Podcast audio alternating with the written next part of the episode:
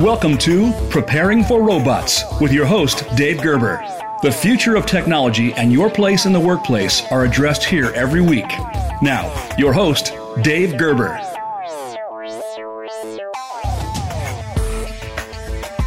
Welcome, fellow humans. I'm Dave Gerber, your host of Preparing for Robots, and I'm so excited to kick off this episode of our international program here on Voice America's Business Channel. We have a great show lined up today, and we have a very interesting guest.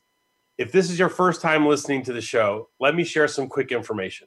On Preparing for Robots, we have the opportunity to talk about the impact of all things digital on your personal, professional, business, and leadership future, everyone's future.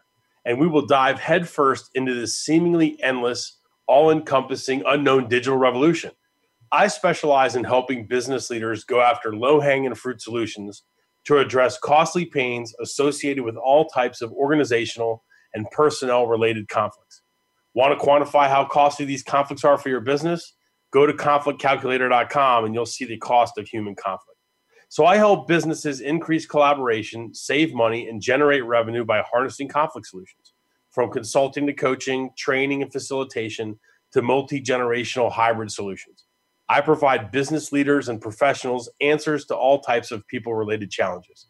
As we prepare for robots, humans are going to have to maximize their performance, increase their creative problem solving skills, their conflict management abilities, and better adapt to the changing business landscape. We're talking about losing 50% of jobs in the next 10 years.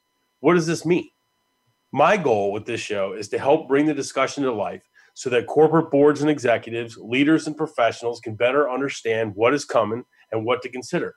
How do we help professionals become the best version of themselves to help our businesses prosper? We have to look at the digital world, simplify the conversation, and all be a part of the discussion. So I'm here to streamline complex digital subjects with the help of content experts. Let's hear what they want us to know in a way we can understand. We often don't pay attention because it becomes super technical and can even make our brain hurt. AI, AR, VR, all of it. And it's all crashing into us at the same time. How do we make sense of it? That's what this program is all about. We can help leaders from all different business industries consider the issues and then facilitate the discussion back within their organization. Let's get it started. So, today we're looking at the digital revolution and its impact on the future of work. I'm of the mindset that many leaders and business professionals are just trying to navigate this and stay afloat in rough waters versus actually charting a course through it. And many have predicted massive global job loss and jobs changing how they're performed. And today we're going to talk about it. Anne Loehr is our featured guest today. Her experience and end goal is to help organizations retain their top talent and not only survive but thrive. So she's worked with diverse organizations such as AstraZeneca, Merrill Lynch, American Red Cross, uh, Coca Cola, and Williams Sonoma. Lots of experience. And I'm really excited to have you, Anne, on the show. Welcome to Prepare, Preparing for Robots. How are you? Great, day. Thanks much for inviting me. Absolutely. It's great to have you on the show. Uh, we are here to simplify and talk about the impact of the digital revolution on humans. And as you know, we're going to talk about the future of work. To get us started, what makes it important for business leaders and professionals to start talking about the impact of digital on future jobs and work? So, the future of work talks about what's happening in the future, and then we can take it backwards and prepare leaders for it now. So, if we know that AI is going to have an influence in 10 years in certain industries, we can prepare for it now. If we know that demographic shifts are going to shift drastically in the next 10 to 15 years, we can prepare our leaders for it now. So we need to start having these conversations now in for profits, nonprofits, government, everywhere, any industry, so that people understand what can I expect? It may not be 100%, but generally, what are the trends? And then what do I do now to prepare my workforce who is current, my future leaders, and maybe even my product R&D team if I have to switch that up as well. I, everything you're saying makes a lot of sense. Let me share something from sort of a parallel. Well, that's why we started preparing for robots, right? This whole preparing for all things digital. The interesting thing that I found in my experience of 15, the last 15 years, let's say, of my conflict management work, is that people, you know, preparation in the society is not something that people really are thinking about on a regular basis. We're moving so fast. People are working multiple jobs. They're paying for colleges. They're not slowing down I had a publisher that I spoke to once, And they they said she said to me, she said, we have an expression in the publishing community which is preparation doesn't pay. Uh, you know that's why there's four books on how not to get diabetes and 4000 on what to do you know after you get it and i think that's one of my frustrations even doing this show and i and i hope my listeners understand i'm sure my listeners wherever they are are probably talking to the people that are around them going hey guys pay attention this is really coming uh, we need to get ready for it and so i think that preparation key is huge and i'm finding through talking to lots of experts that have come onto the show that people, uh, in many ways, are really not preparing for this. I mean, it's kind of like Toys R Us not believing in the internet and then uh, getting Amazon to outsource their stuff and then taking them over. So, what are your thoughts on that? I absolutely agree. You are using personal examples. Let's move it to the organizational business examples. Think about how we report out, right? We report quarterly earnings. We have Q1, Q2, Q3, Q4. So everything is very short term. We just have to get past the next quarter. Then we're going to add the budget. Then we're going to make the changes. So everything is very focused on the next quarter. Think about academic years, right? You have one semester, then you have another semester. So we have been trained from an early age to think of things in chunks. Not a bad thing. Chunking things down is actually a great skill. As a result, though, we have not been training our current leaders, our future leaders to look out and be more strategic because they get rewarded for the next quarterly earnings or for the next quarterly budget. And so as a result, you're right. We don't always think long term. And the impact, going back to your diabetes example, is huge when we don't do that. That's we're talking about a major impact here. You know, when we talk about the future of work, here's some recent Price Waterhouse Cooper predictions. They talked about flexibility and control. They said that 86% of respondents at least somewhat agree that they have a strong desire to work independently, which I think is interesting because some of the statistics that I've heard is that by 2030, no, 2027, which is less than 10 years away, that 50% of the workforce will be freelance workers. So I think that's interesting. A move towards 41% of non independent workers say they expect to become independent workers in the next year. Two thirds of employees agree that the future career paths will determine will be determined by workers themselves, not by their companies. No more eight-hour workdays. Sixty-three percent say eight-hour workday will become obsolete.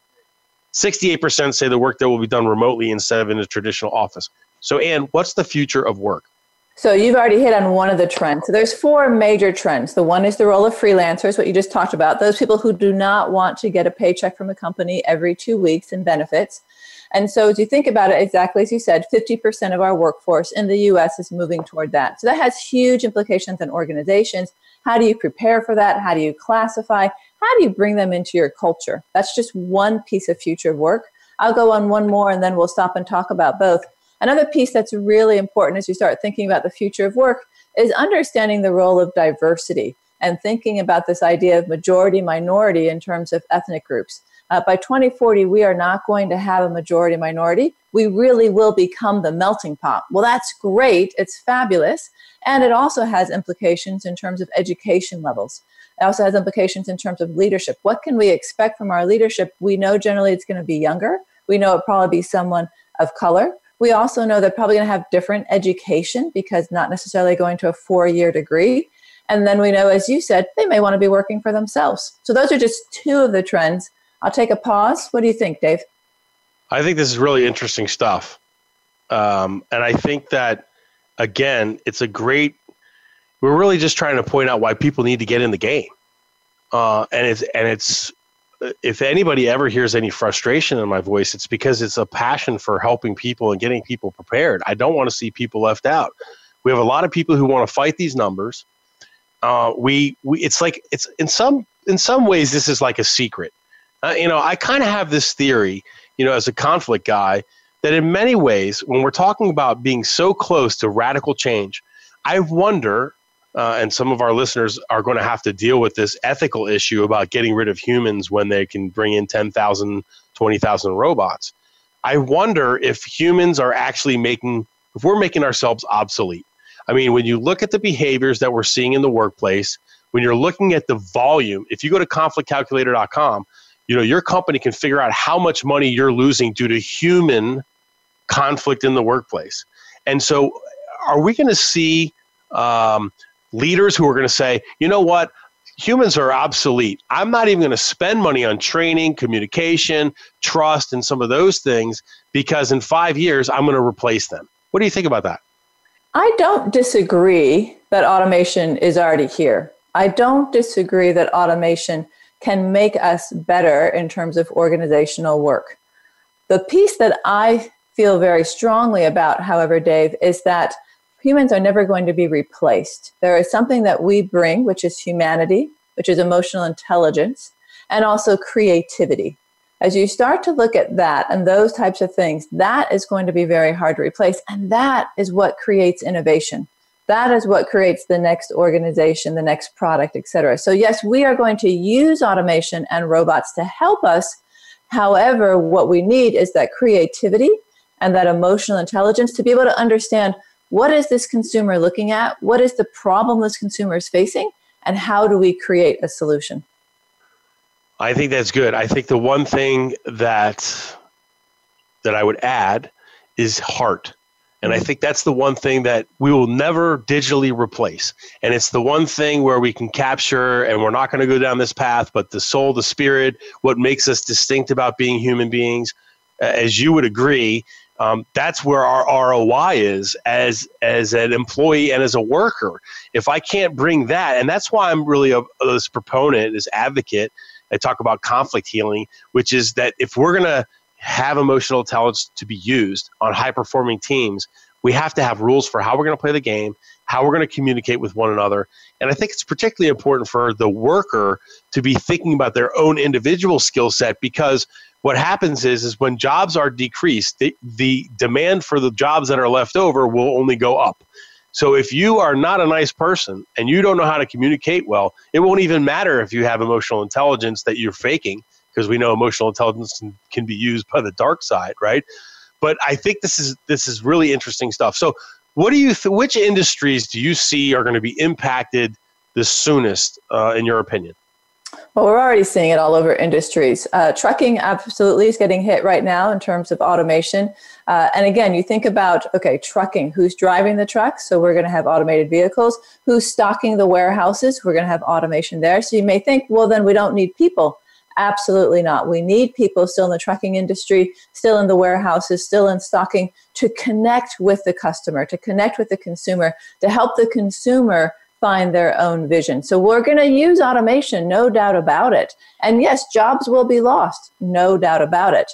And research is also very clear that when we start to see this, new jobs emerge because all of a sudden our brain is free to think of new ideas that we couldn't before because we are doing these different types of tasks that now automation can do. So, trucking, manufacturing, those types of industries are getting hit already, and they're really trying to think that through. And then as we start to go forward, I think the financial world is going to be hit hard. Uh, a little harder because of compliance, but absolutely we can start to automate that as well.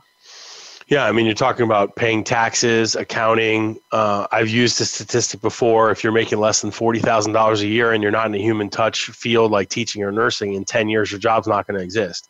I think in some ways there are so many questions and so many unknowns for the general population that it's hard to even imagine how this trucker and their knowledge who's been maybe their 55 year old male. I didn't know that it's the number one profession in the united states is truck driving um, even though there's a shortage.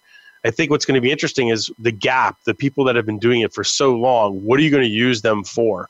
And i think in some ways we don't even know the answer to that yet because we in three more iterations of moore's law you know in six years we, we might totally see some way that their wisdom can now be used to project back into what we're doing. So I agree. I think that if when we talk about driverless cars, you're talking about every delivery. I mean, look at Amazon; they're running 44,000 square foot facility with three people, right? So we we definitely are talking about jobs, and that's the other reason why we want to have people prepare. Um, I'll give an interesting statistic when we come back from our break um, about whether or not we are prepared. Um, what are some of the technical tools people need to use to engage the workforce of the future?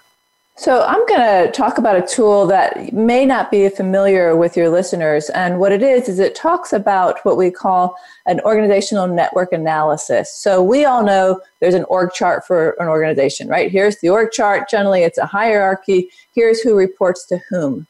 we all also know that work doesn't really get done by the org chart. And so there's something you can do that's called an organizational network analysis. And what it does is it starts to create a map of how work is really getting done. It's a whole bunch of algorithms and tools. And what it says is if there's a lot of things going on over there, where do I get my energy? Who do I go to when I need help? And you actually create it looks like a spider web, Dave.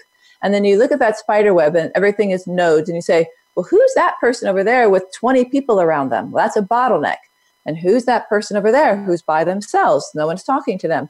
And it's a great tool to help understand how is work getting done? Then map it to how is work supposed to get done if we follow the org chart. And then finally, knowing that automation is coming, how do we then start to move forward? And so, as you start to think about that, I really encourage you to look into what we call an, an ONA or an organizational network analysis. Why do you think people don't do that right now already? Well, it's not very well known. Uh, it does take some time. It's actually a very easy survey. You do a survey to figure out where do you get energy, where do you go from. Uh, but most people think that the org chart is being followed and they think, well, it's just a communication problem with Anne and Dave. Well, it may be, but it also may be an organizational system. And we have to look at the system and figure out what's going on. So, actually, visually being able to see where are the bottlenecks, where are 20 nodes together, where is one node alone, are these two teams talking to each other? You can visually see it, and it helps people understand, oh, that's what's going on in the organization. Yeah, it, it, reminds me of a tool that I use, which is Christopher Moore's, you know, sources of conflict tool, you know, that I know you're familiar with, and helping individuals be able to simplify and find uh, the sort of the primary source of what the conflict is. I think this goes back to preparation. I think this goes back to, you know, something that I think most organizations need to, if they haven't already, uh, hire a technical consultant. Uh, I think one of the areas that you talk about is human resources. I think that right now, and we had an interesting show with Enrique uh, Rubio with on HR, and one of the things that HR people need to do now is they need to start to pull out the the roles and job responsibilities and look and see what is a computer or digital going to be able to do in the next five years, and figure out how to sort of strategically think about their training and their future employees now because and, and I do, a lot of people know I have a black belt in Krav Maga. I do self defense. You can't prepare for the attack the day you're attacked. It's already too late. And we've got a lot of these issues. What do you think about that? I'll give you the last sort of word before we wrap it up here. I think you're absolutely right. Uh, I think in preparing, we have to take time. It's what I call white space. That means we have to give our permission for white space, for taking time to have strategic meetings, to just think rather than going task to task to task to task. And so to prepare for the attack, whatever the attack is, we need to build white space into our day. All right, it is time to hear some important messages from our sponsors. I'm your host, Dave Gerber, and you're listening to Preparing for Robots on the Voice America Business Channel.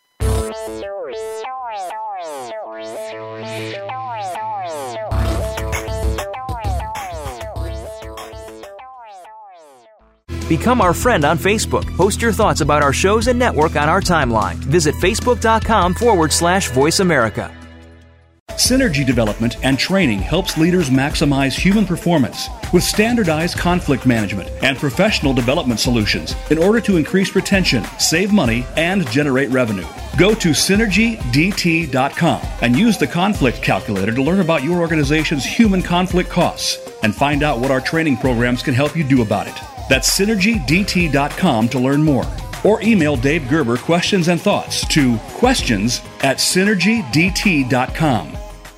Learn more about Dave's keynote speaking and podcasts, Preparing for Robots, The Conflict Healer, and Pre Marriage Questions. Check any of your normal podcast sites, his LinkedIn page, and his websites, davegerber.com, davegerber.info, and preparingforrobots.com. Have you friended us on Facebook yet? Why not? Just go to facebook.com forward slash voice America or search for the keywords voice America. Once you are part of our Facebook network, you'll receive daily messages about what's happening with our shows, this week's featured guests, and new happenings at the Voice America Talk Radio Network. And you can add your voice to the always active discussions on our timeline. Just go to facebook.com forward slash voice America or search for voice America.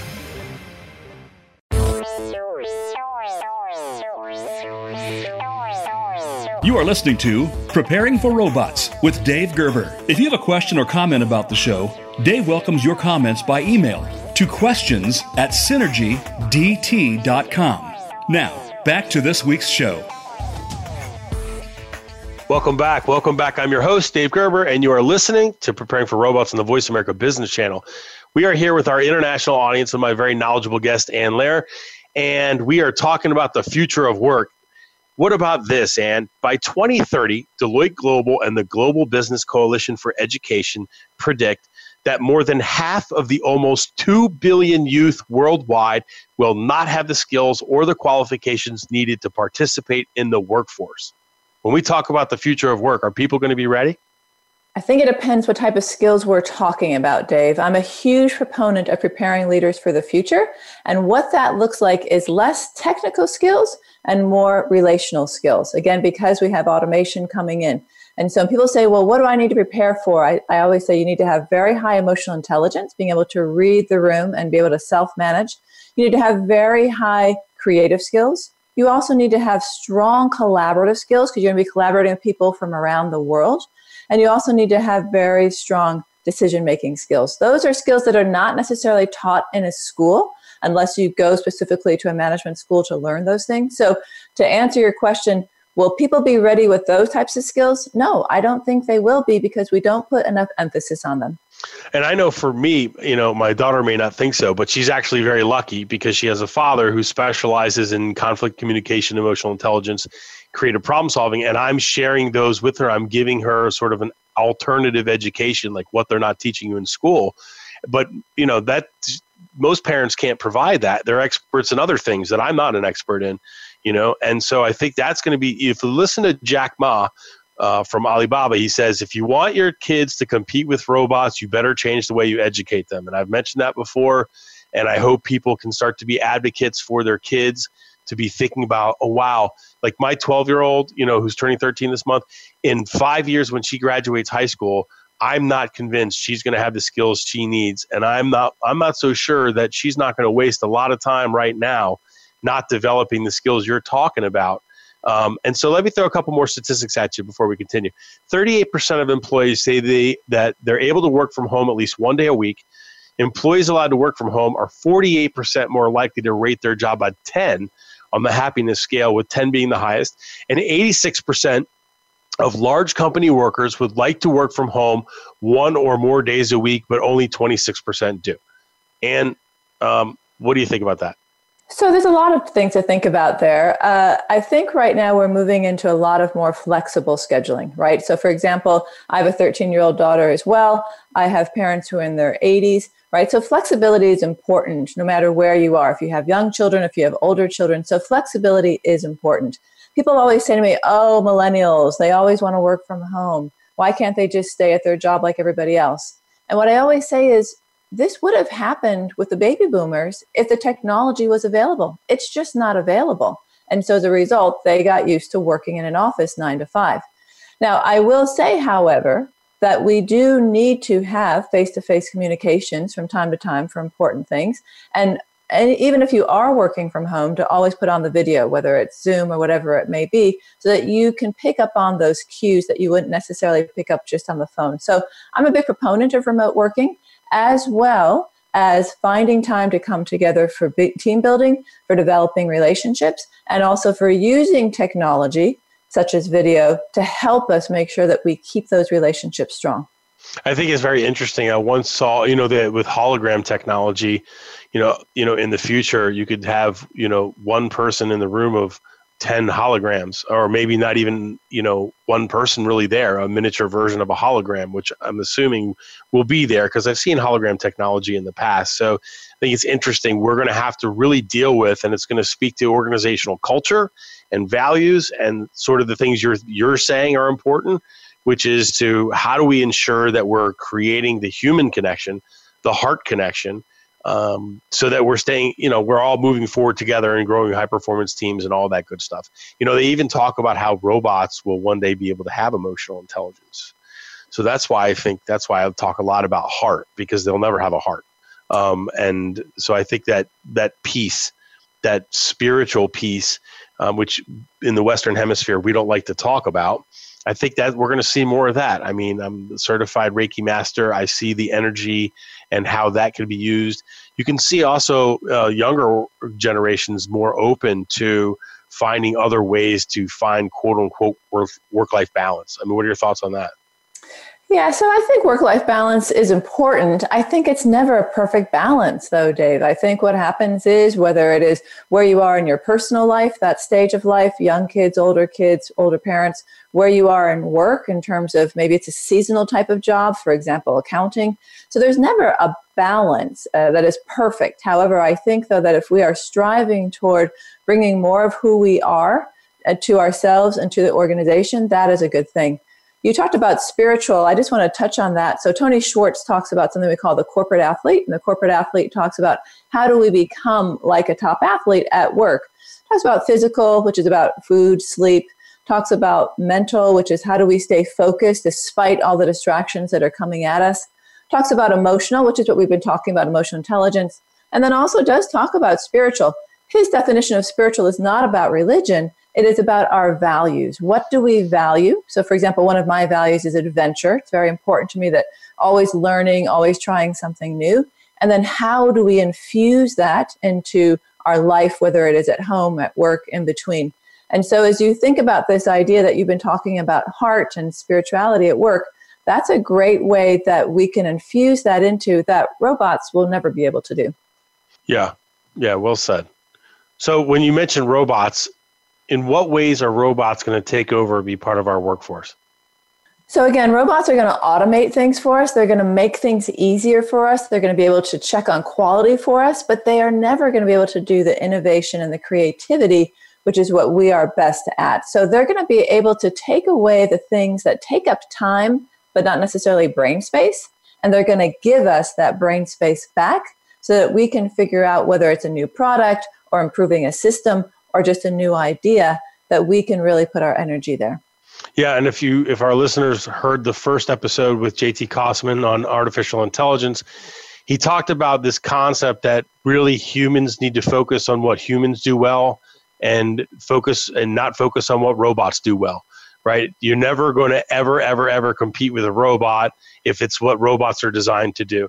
The, the, the, the deck is stacked against us um, and as we continue to have these behaviors that I'm talking about in the workplace um, that, are creating crazy amounts of costly conflict, that stuff's going to be reduced. And we have to continue to, to do these behaviors that are positive because robots don't steal, robots don't cheat, robots don't have uh, give stuff to their friends, robots don't sleep, they don't pay taxes. There's a lot of incentive that businesses are going to have to want to automate and to go in this direction. They don't need health insurance.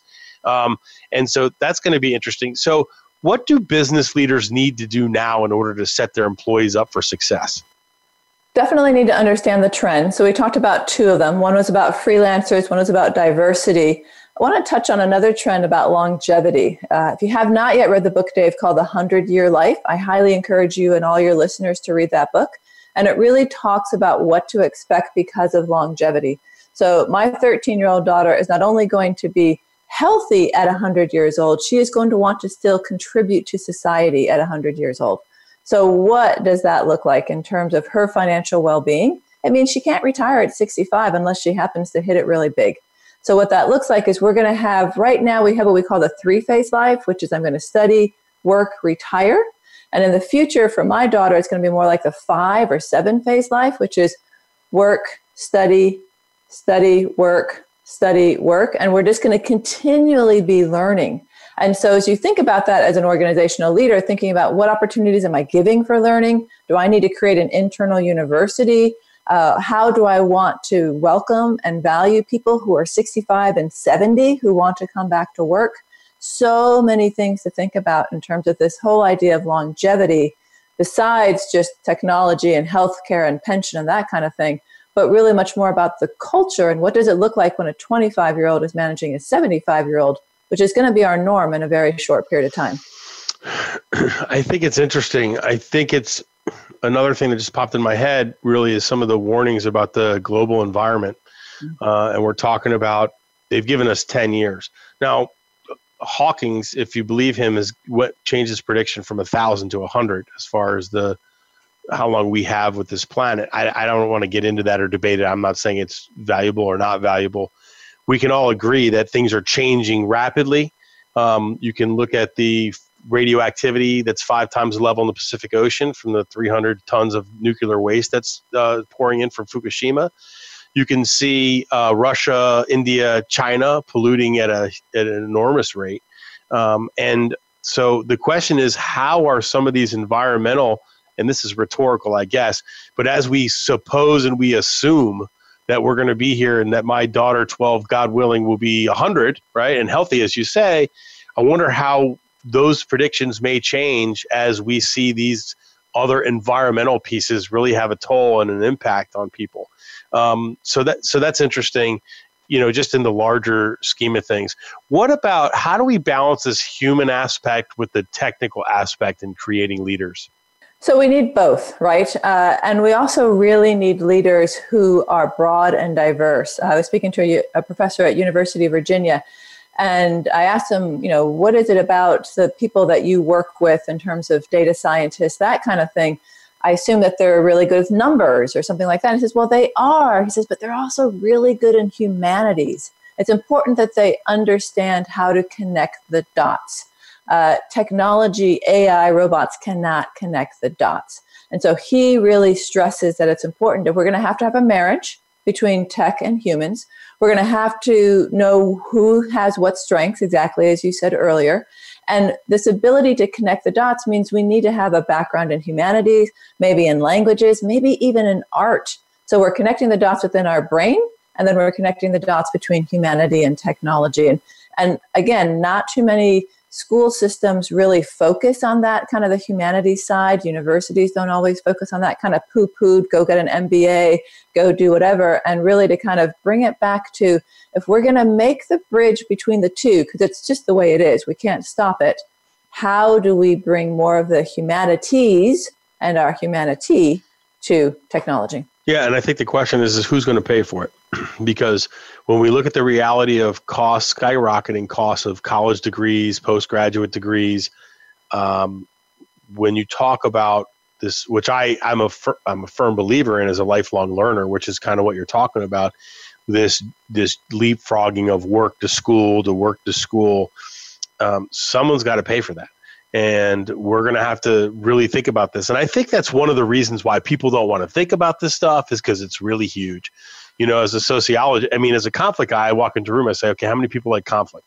You know nobody raises their hand. And i'm like well it's a growth industry. Tap into it. Hmm. Right? But in reality it's so it, it's so bogged down with so many issues between race and ethnicity and and class and it becomes really big and, and really big fast and it's people check out. And i think it's the same way in this. So i think people really need to think about how to chunk this and decompose this if we use the principle you talked about from the beginning of the show which is start with the end in mind and work backwards i think people really need to do that i think they need to be thinking about their their professional career and looking and being honest about whether or not uh, the future of their industry right? If you're working at the front desk of a hotel right now, you need to be thinking about another job because you're going to go into hotels and they've merged the, when they're uh, nice hotels, uh, the bellman with the customer service side, and now they're not there. They use a robot kiosk to drop your key out.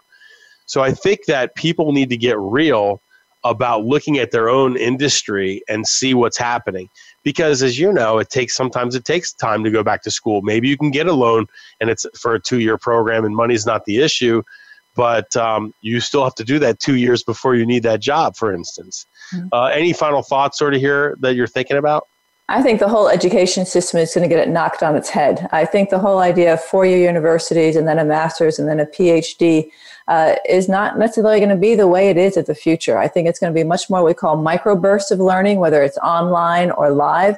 I think organizations are going to be looking at middle schools and high schools and figuring out how to get in there. And I think the whole apprenticeship idea is a very strong idea for where we're going for the future of work. Yeah, and I think this is gonna this is a cultural issue because we have to and, and obviously higher ed is gonna push back because that's their funding and that's their money. There's no reason they don't want to, you know, fix it, something that they think isn't broken. Uh, so that goes back to the money. So, you know, how are we going to afford this? Uh, how are we going to continue to be lifelong learners? I think that's going to be really interesting uh, as people look to their own professions and others and look to their kids and say, hey, you know, how do I set my kid up? If my kid is in high school now thinking they were just going to graduate and be a truck driver and do that and follow in the footsteps of their mother or father, that's that's not a realistic piece. And so I think another piece with this show is to engage smart adults who can help us all encourage other adults to be thinking about this not only as ourselves and our colleagues, but our kids and our if we don't have kids, that's that's great too. They can be thinking about children because it's the future of our society. And if we're not thinking about the future of our society, uh, I don't think we're taking this all very seriously. So, all right, we got to take a break to hear important messages from our sponsors. When we come back, we're going to look more at the future of work for us as humans. Maybe look at the differences for men and women and other information we need to be thinking about for our business and professional life for the next decade. I'm your host, Dave Gerber, and you're listening to Preparing for Robots on the Voice America Business Channel.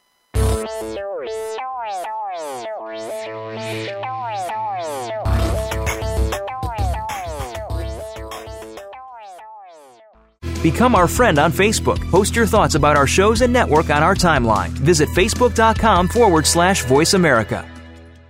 Synergy development and training helps leaders maximize human performance with standardized conflict management and professional development solutions in order to increase retention, save money, and generate revenue. Go to synergydt.com and use the conflict calculator to learn about your organization's human conflict costs and find out what our training programs can help you do about it. That's synergydt.com to learn more or email Dave Gerber questions and thoughts to questions at synergydt.com. Learn more about Dave's keynote speaking and podcasts, Preparing for Robots, The Conflict Healer, and Pre Marriage Questions. Check any of your normal podcast sites, his LinkedIn page, and his websites, davegerber.com, davegerber.info, and preparingforrobots.com. Have you friended us on Facebook yet? Why not? Just go to facebook.com forward slash voice America or search for the keywords voice America. Once you are part of our Facebook network, you'll receive daily messages about what's happening with our shows, this week's featured guests, and new happenings at the Voice America Talk Radio Network. And you can add your voice to the always active discussions on our timeline. Just go to facebook.com forward slash voice America or search for voice America.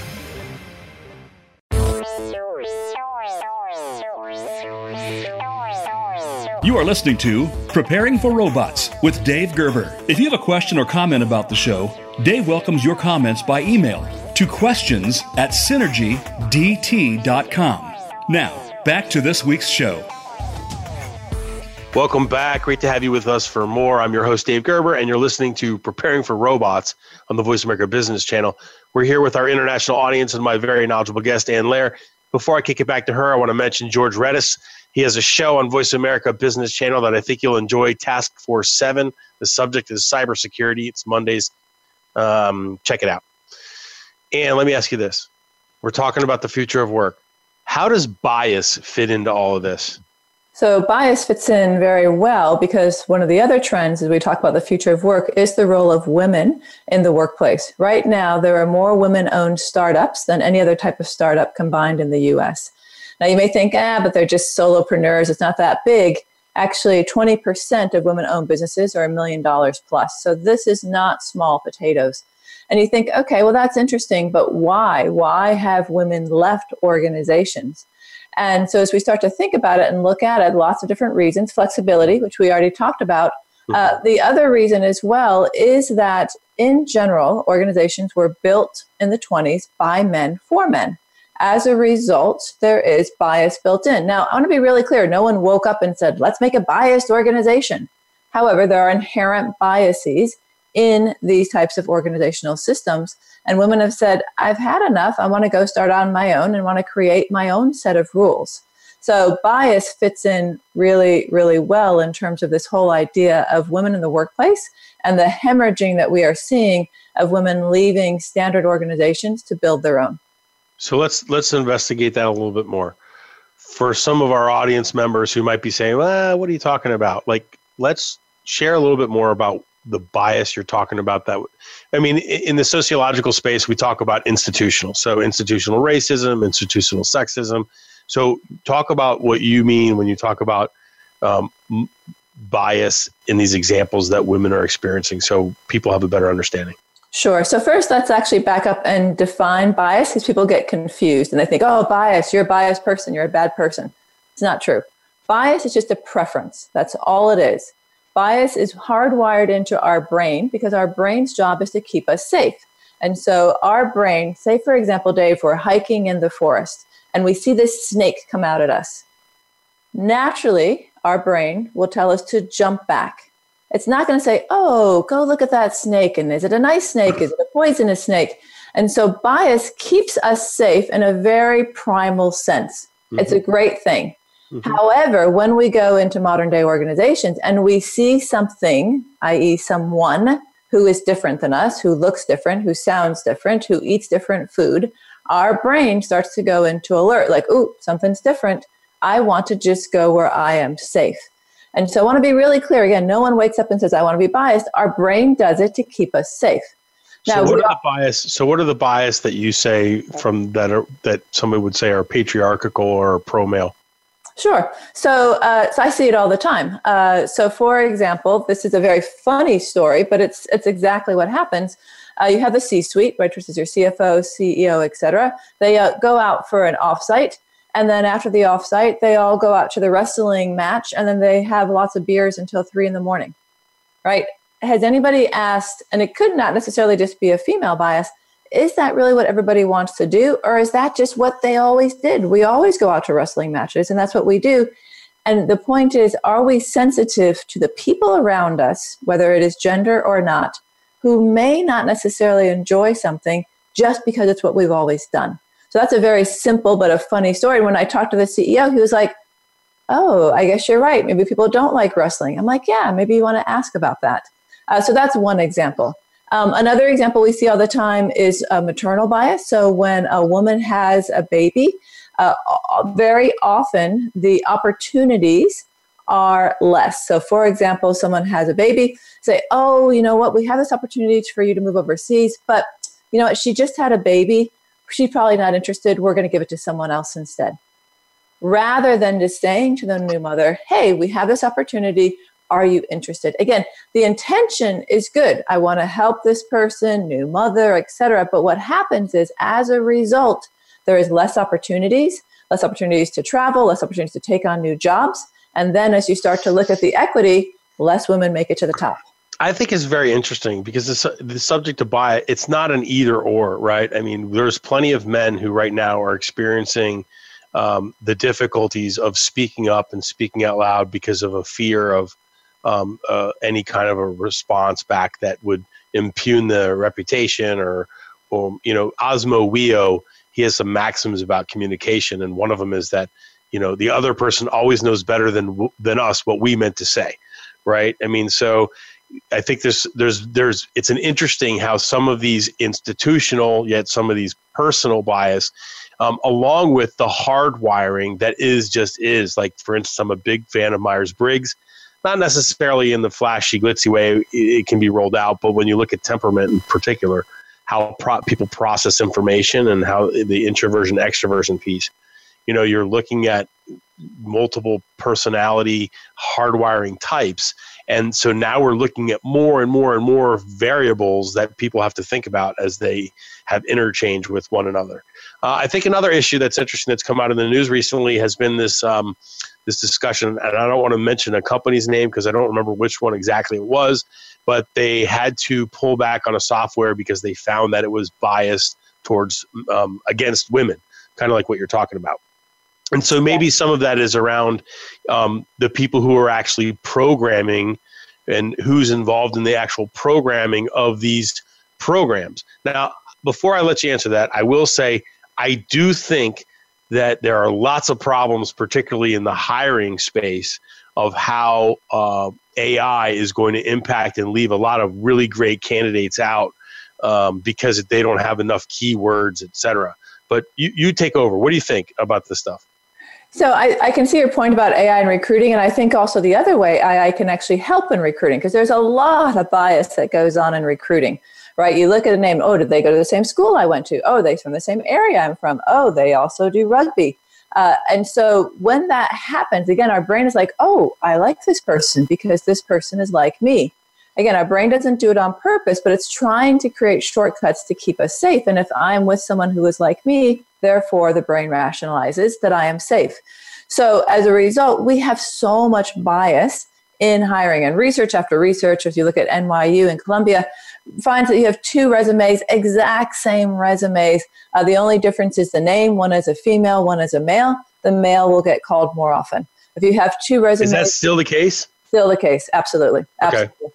Uh, you can also about race, right? You have one name that is more of a European sounding name, one name that is more of an African sounding name. The European name will get called. It's even it's even happening intra because yeah. I just read a story. I think it was Harvard who just found out that there was there's a lawsuit that just happened with respect to Asian standards. Yep. Yep, it's Harvard. You're right. It just came out. So, so again, no one does this on purpose. I want to be really clear about that. It's what we call unconscious bias or UB. Like we don't even realize we're doing it. Which, by the way, if your listeners have not taken something called the implicit association test (IAT), implicit association test, really encourage them to go online. It's free. It's 20 minutes. You can pick what it is that you want to talk about, and it really helps you see your biases. But back to automation. So I think that automation is a great place that will help us as humans in terms of what we call blind resumes. So, in terms of stripping out all that information and being able to look at a candidate objectively rather than letting our bias choose someone just because they're like us. Yeah. And I think something that you've stressed, which I think is really critical that people hear just from a human human aside, is that it's not intentional. And I think for me, that's important from a conflict perspective because if we can all agree as a baseline it's not intentional, we can apologize to one another in advance and say, hey, uh, we're all going to apologize to one another for anything that happens. And let's use this as a springboard for discussion and communication about it. Now, I'm a firm believer that people don't really ultimately have communi- conflict management skills when it comes to difficult subjects. That's why I specialize in it. But I mean, the, if we can all agree that we're coming in neutral, we're not coming in with, we're all coming in neutrally understanding we're all biased, right? And so we don't need to hold each other, you know, um, and spend our time blaming, shaming, and complaining about those issues. We need to use it as a springboard for moving forward. Wouldn't you agree? Absolutely, absolutely. And I think that's the piece about automation and robots, right? So, how can we use them, as we talked earlier segments about matching with our creativity, but also how can we help ourselves be our best selves by letting automation do the best in terms of when we look at someone to make sure that we're not having a biased perspective, which we do all the time. Yeah, and I think the biggest thing with this issue is going to be a gap period there's just going to be a gap period. I don't know how many years it's going to be. Maybe it's a decade where there's going to be a lot of people who are going to lose their job until everything rights itself. It's kind of like, you know, people, some people study biology and some people sociology until we can see in front of us what those industries really are. And I'm also a firm believer that we have to start to look into uh, what are all we going to do with all the kids who are not math and science and, and gifted in that space? Uh, yes, we talk about there's a place for them uh, leading teams, facilitating dialogue, and those types of things.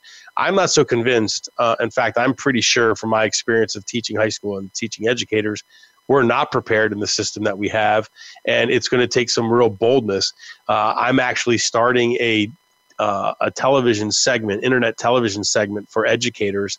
Um, hopefully, they'll check it out. It's going to be on Disrupt Ed TV. It'll probably be out in a month or two, where I'm going to start speaking to educators and administrators, talking to them about cultural issues, discipline, how to change the shape uh, of how we're uh, rehabilitating students very easily which will help to fit in this preparation of communication skills and uh, empathy and accountability. I mean, that's why we have all these problems in the workplace because we have pathology. You know, in the case of bullying, people get bullied in kindergarten all the way to the uh, the senior home, um, and we haven't stopped anything in between. And that's mostly the fault of the education system. Um, so if we can see that change, I think we'll be able to see Uh, technical skills changed because now we'll be able to actually teach content more uh, than having to do with a lot of the classroom management stuff that weighs down you know teachers and educators also educators are going to have to at the state level are going to have to start to get real honest about whether or not they're actually graduating kids that are prepared for the next the next workforce. That said, I want to switch over. I've got some surprise lightning round questions I like to ask. They're really easy. It's been a great interview. I wish we had hours to continue to talk, but before you go, a couple quick questions. One thing you love about technology? How fast it is. One thing you dislike about technology? When it's not user friendly. If you could have a robot do anything for you, what would it be? Cook all my meals. I tell you, that's a popular answer. That and cleaning. Uh, four. What will humans do in 30 years if jobs have disappeared and shifted? They'll build stronger relationships and community. If people want to know more about you, Anne, where should they go? They should go for Center for Human Capital Innovation, uh, Center for HCI.org. You can also just look up my name online. Uh, anything you want to talk about in terms of leadership, management, humanity, give me a call. Excellent. You know, this has been a great interview. It's been great to talk to you about the future of work. We've been able to cover a lot of different subjects. You know, unfortunately, we're all out of time this week. Hopefully, we've energized you on a Monday and for the rest of the week as well. This has been awesome and another great episode of Preparing for Robots. Check this out. Dealing with human workplace conflict, communication, emotional intelligence, creative problem solving the ability to do these well is the future for humans, businesses, and organizational employees. As I've said, it's really our ROI. If you want to talk more about that or the impact of all things digital on humans, email the program, email me questions at synergydt.com. Tune in next week for our show where we might look at the impact of digital on crisis management or the stock market or talent retention, blockchain, crypto. But for now, we have to go. Wishing every human on the planet a great day today and a jump start to the rest of your week. You've been listening to Preparing for Robots in the Voice America Business Channel. I'm your host, Dave Gerber. I love you, we are out of here.